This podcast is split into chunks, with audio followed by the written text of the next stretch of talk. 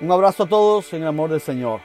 Hermanos, como cada domingo, aquí les traigo este nuevo episodio de este ciclo Mitos y Realidades del Arminianismo. El tema de hoy es Introducción al Arminianismo.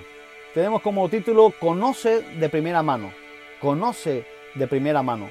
Estaremos basándonos nuevamente en 1 Pedro capítulo 3, verso 15. Dice, más bien, santificad en vuestros corazones a Cristo como Señor y estar siempre listos para responder a todo el que os pida razón de la esperanza que hay en vosotros, pero hacerlo con mansedumbre y reverencia. Tenemos tres objetivos para este episodio. Número uno, un poco de historia de la teología arminiana. Número dos, una sinopsis de la teología arminiana. Y número tres, el propósito de este podcast. Comenzaré la historia de la teología arminiana con Arminio y sus primeros seguidores, conocidos como los remonstrantes por el hecho de que el arminianismo se ha convertido en un término de reprobación en los círculos teológicos evangélicos, muchos arminianos no utilizan este nombre o esta nomenclatura. La cuestión es que principalmente a mitad del siglo pasado, los arminianos se han esforzado, hermano, por lograr respeto dentro del ambiente teológico y académico evangélico más amplio, y algunos simplemente abandonaron el término. No es raro que los arminianos se describan a sí mismos como moderadamente reformados, con el fin de agradar a los influyentes y poderosos del movimiento evangélico. Declararse arminiano es atraer para sí una miriada de preguntas en cuanto a la herejía. Muchos líderes evangélicos desinformados simplemente presumen que los arminianos no creen en la absoluta necesidad de la gracia sobrenatural para la salvación. Algunos evangélicos declararon abiertamente que si los arminianos evangélicos no están ya en la herejía, están caminando hacia allí. Un apologista evangélico preeminente declaró públicamente que los arminianos son cristianos, pero mínimamente. Un teólogo evangélico influyente sugirió que el engaño satánico puede ser la causa del arminianismo. Veamos entonces nuestro primer objetivo, un poco de historia de la teología arminiana. La fuente primaria de toda la teología arminiana es el propio Jacobo Arminio. Casi todos sus escritos fueron concebidos en el calor de la controversia. Él estaba continuamente bajo el ataque de los críticos y líderes del Estado y de la Iglesia de Holanda, que exigían que se explicara. Su famoso debate con el colega calvinista Francisco Gomaro en la Universidad de Leiden fue la causa de mucha de esta controversia.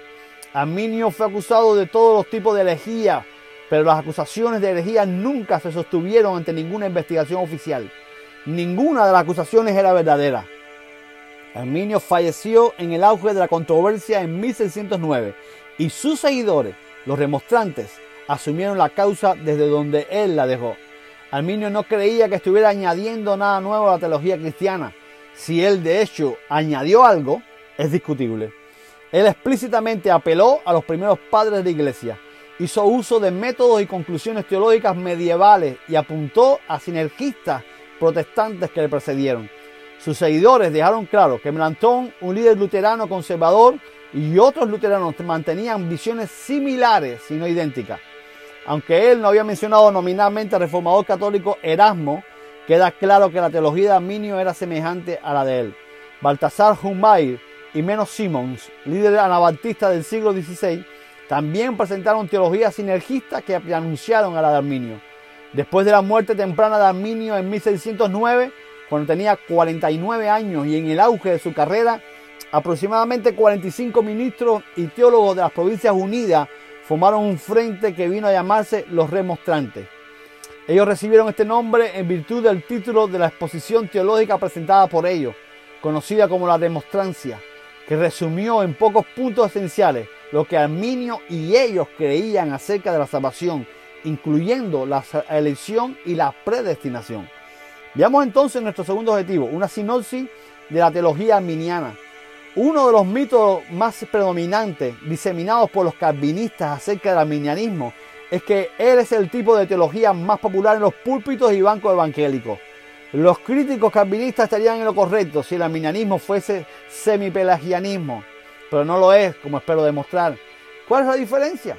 Willey, teólogo de la iglesia de Nazareno, correctamente define el semipelagianismo al decir, el semipelagianismo declaraba que había fuerza remanente en la voluntad depravada, suficiente para iniciar o poner en marcha el inicio de la salvación, pero que no era suficiente para llevarla a la conclusión. Esto debe ser hecho por la gracia divina. Así dicen los semipelagianos. Cosa esta que el arminianismo no comparte. El arminianismo es en el cristianismo evangélico popular casi totalmente desconocido y mucho menos creído. Una de las finalidades de este podcast es la de superar este déficit. Un mito predominante sobre el arminianismo es que es, el que la teología arminiana se equipara al semipelagianismo. Esto será desmentido en el proceso de refutación de varios otros mitos que tratan de la condición humana y de la salvación. Presentaremos aquí solo un preludio desde el punto de vista arminiano que será expuesto más adelante. Es importante comprender que el arminianismo no se diferencia en cuanto a doctrina o punto de vista característico sobre todo en el cristianismo. Por ejemplo, los arminianos de corazón, los arminianos evangélicos, creen en las escrituras y tienen la misma gama de opiniones sobre los detalles bíblicos, así como los calvinistas. Todos los arminianos evangélicos están comprometidos con la autoridad y la inspiración sobrenatural de la Biblia sobre los asuntos de fe y práctica. De igual modo que tampoco hay una eclesiología o escatología arminiana característica. Los arminianos expresan el mismo alcance de interpretaciones que los demás cristianos. Los arminianos creen en la Trinidad, en la divinidad y la humanidad de Jesucristo, en la depravación de la humanidad en virtud de la caída primitiva, en la salvación por la gracia solamente a través de la fe únicamente y en todas las demás creencias protestantes imprescindibles. La justicia como justicia imputada es afirmada por los arminianos clásicos siguiendo al propio Arminio. Las doctrinas características del arminianismo tienen que ver con la soberanía de Dios sobre la historia y la salvación. La providencia y la predestinación son las dos doctrinas esenciales donde los arminianos discrepan de los calvinistas clásicos. Los arminianos creen en la soberanía y en la providencia divina, pero las interpretan diferentemente de los calvinistas rígidos. Los arminianos consideran que Dios se limita a sí mismo en relación a la historia humana. Por lo tanto, mucho de lo que sucede en la historia es contrario a la perfecta voluntad de Dios. Los arminianos afirman que Dios está en control de la naturaleza y de la historia, pero niegan que Dios controle todo acontecimiento, en el sentido de que sea la perfecta voluntad de Dios que eso ocurra y así lo fuerce para que ocurra. El gobierno de Dios lo abarca todo, pero porque Dios se limita a permitir la libre agencia humana en pro de relaciones genuinas que no son manipuladas o controladas, se ejerce en diferentes modos. Todo lo que sucede es como mínimo permitido por Dios, pero no todo lo que sucede es positivamente deseado o incluso hecho por Dios. El pecado en particular no es deseado ni gobernado por Dios, excepto en el sentido de que Dios lo permite y lo limita. Más importante aún, Dios no predestina o hace realidad el pecado. Veamos entonces nuestro tercer objetivo, el propósito de este podcast. El propósito de este podcast es simple y directo. Describir correctamente la verdadera teología arminiana y comenzar a deshacer los daños que se han hecho a esta herencia teológica, tanto por sus críticos como por sus amigos. En virtud de lo que la mayoría de la gente sabe o piensa que sabe, el arminianismo es principalmente compuesto de mitos. Este podcast fue organizado en torno a estos equívocos. Sin embargo, el impulso de este podcast no es negativo, sino positivo. Por último, no pretendo convertir a nadie al arminianismo. El propósito de este podcast no es la persuasión, excepto en el justo entendimiento de la teología arminiana, sino la información. Espero que en el futuro los críticos del arminianismo lo describan como sus proponentes lo describen y que rígidamente eviten la caricatura o las distorsiones, así como ellos esperan que los otros traten a su propia teología. Y para concluir, mi amado, debemos decir que la creciente popularidad de la teología reformada entre los ministros más jóvenes y los estudiantes que se preparan para el ministerio ha llamado la atención del movimiento contemporáneo evangélico en América y otras partes. Por un lado, el amor por la escritura y la teología, junto con el fervor por Cristo y su obra, son una fuente de gran aliento. Por otro lado, hay cierta preocupación que al adoptar la teología reformada apresuradamente, algunos individuos provenientes de trasfondos más wesleyanos y arminianos tal vez no hayan considerado con detenimiento las diferencias esenciales entre las respectivas tradiciones.